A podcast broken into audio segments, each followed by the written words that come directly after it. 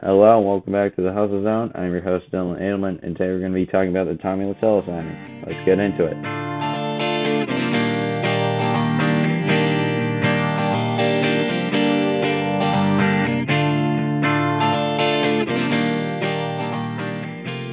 All right, and hello, welcome back to the Hustle Zone. I'm your host Dylan Edelman, and today I already went over that. We're going to be talking about Tommy La Stella. Uh, the Giants signed him. It has not been officially announced yet. I was kind of waiting for that, for them to officially announce he's coming to the Giants and how much we're paying him. Because really, right now, it's just estimates and what sources are telling people.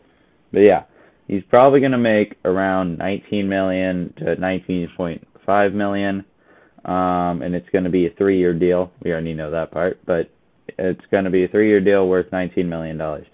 Um, it's around 6.5 million dollars a year, and this is a really weird signing. Um, not like because it's they're signing Tommy La Stella um, or something like that. It's just because he's an interesting player.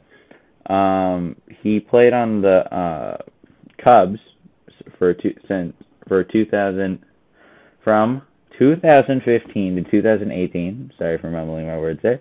Um, and then he signed with the Angels in 2019 for I think around 2.3 million dollars for one year or two years. Um, in 2020, a lot you probably already know this, but he got traded from the Angels to the A's. Um, with the A's wanting to make a playoff push, and Tommy La was looking good at the plate and stuff. So they just decided to get him and stuff, and he worked out for them and definitely played well in the playoffs. Um, they didn't really make it all the way, but yeah, he played well. Um, this is a weird signing because he's never been a full time starter. Uh, he did play 120 games in like 100 in 2016, no, 2017, I think. All right, I'm back. Sorry, I had some technical difficulties, but uh, I'm just gonna continue where I was. Uh, he did play 120 games in 2017, I think, um, and I don't know what happened because he only had like 160 at bats. I think he was like a pinch hitter for half the season or something. I don't know. I didn't look into it that much. Probably should have, but I didn't. Um, I'm sorry if the audio changed. I had a couple technical difficulties there, and well, I'm just gonna get back into it now. Um, he has really good potential. He is a little old. He's 32 years old, um, and he's also and he's a second and third baseman. I don't know what we're gonna do with Longoria at third, who definitely isn't worth his contract, which is around like 20 million or something. Um, but he is our third baseman, and I think he's doing fine there. Definitely not producing what he's worth, but like. Mm, he was a young star and we traded for him and we well we got the bad end of the stick maybe. He's still pretty good just not worth 20 million dollars. Um, and i don't think we're going to sit him on the bench when he's worth 20 million dollars. And then we have donovan solano who is extremely old but i think he has fine production. He's a fine fielder and he we saw last year he can hit. Um, he is his nickname is Donnie Barrels. But eh, he's in like the 23rd percentile for barrel percentage, but eh. Um, so that's one of the issues that I've been talking to my dad about is like where he's going to play, when he's going to play. Because I don't think we would pay Tommy La Stella $6 million a year. And it's like, all right, there's your spot on the bench. Have fun. Like, no, we're going to play him. And I think that's an issue of having – um, Donovan Solano, who has been producing, and maybe he just wants to take a step back or something, or maybe Farhan would just want to put Donovan Solano on the bench.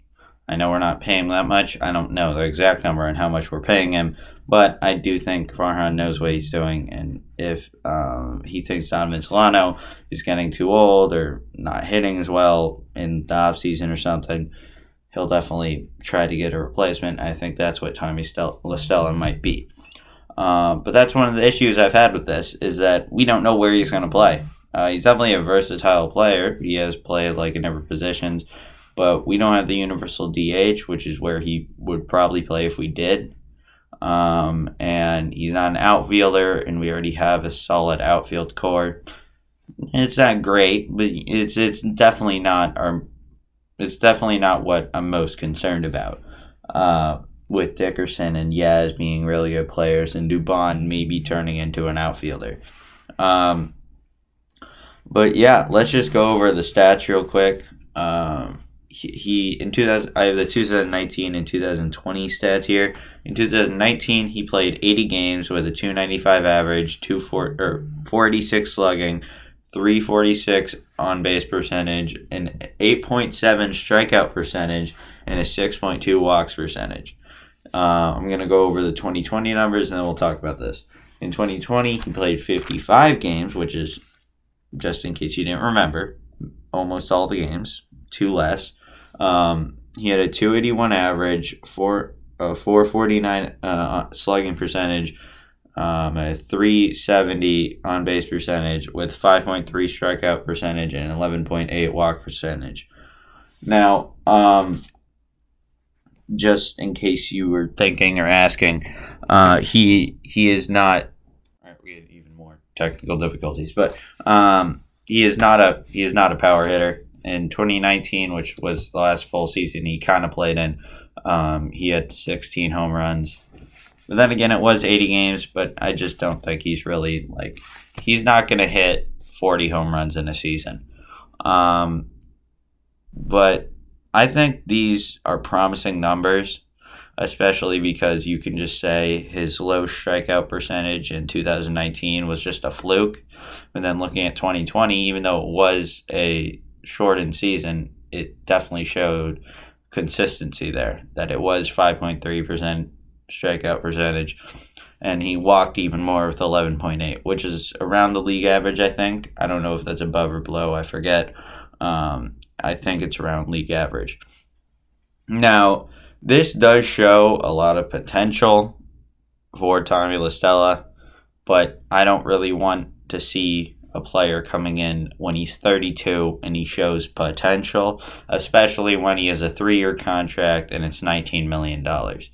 Now, I'm pretty sure in like 2023, he's now going to be the only player we currently have that'll still be signed then. But um, yeah, uh, he has great potential. He doesn't strike out. This is just my notes. Um, I don't know where he's going to play, which is what we already talked about. Uh, hasn't played hasn't played a, as a consistent starter, other than 2020. But then again, was a shortened season, stuff like that. Um, overall, I think the Giants could have spent this money in a different way. I'm not mad at them for getting Tommy La Stella. I do think he's a good player. Um, in my group of friends that we talk about baseball and watch baseball, um, we definitely talked about him a lot, especially when he did get traded. Because I do live in the Bay Area and I have friends who live in the Bay Area.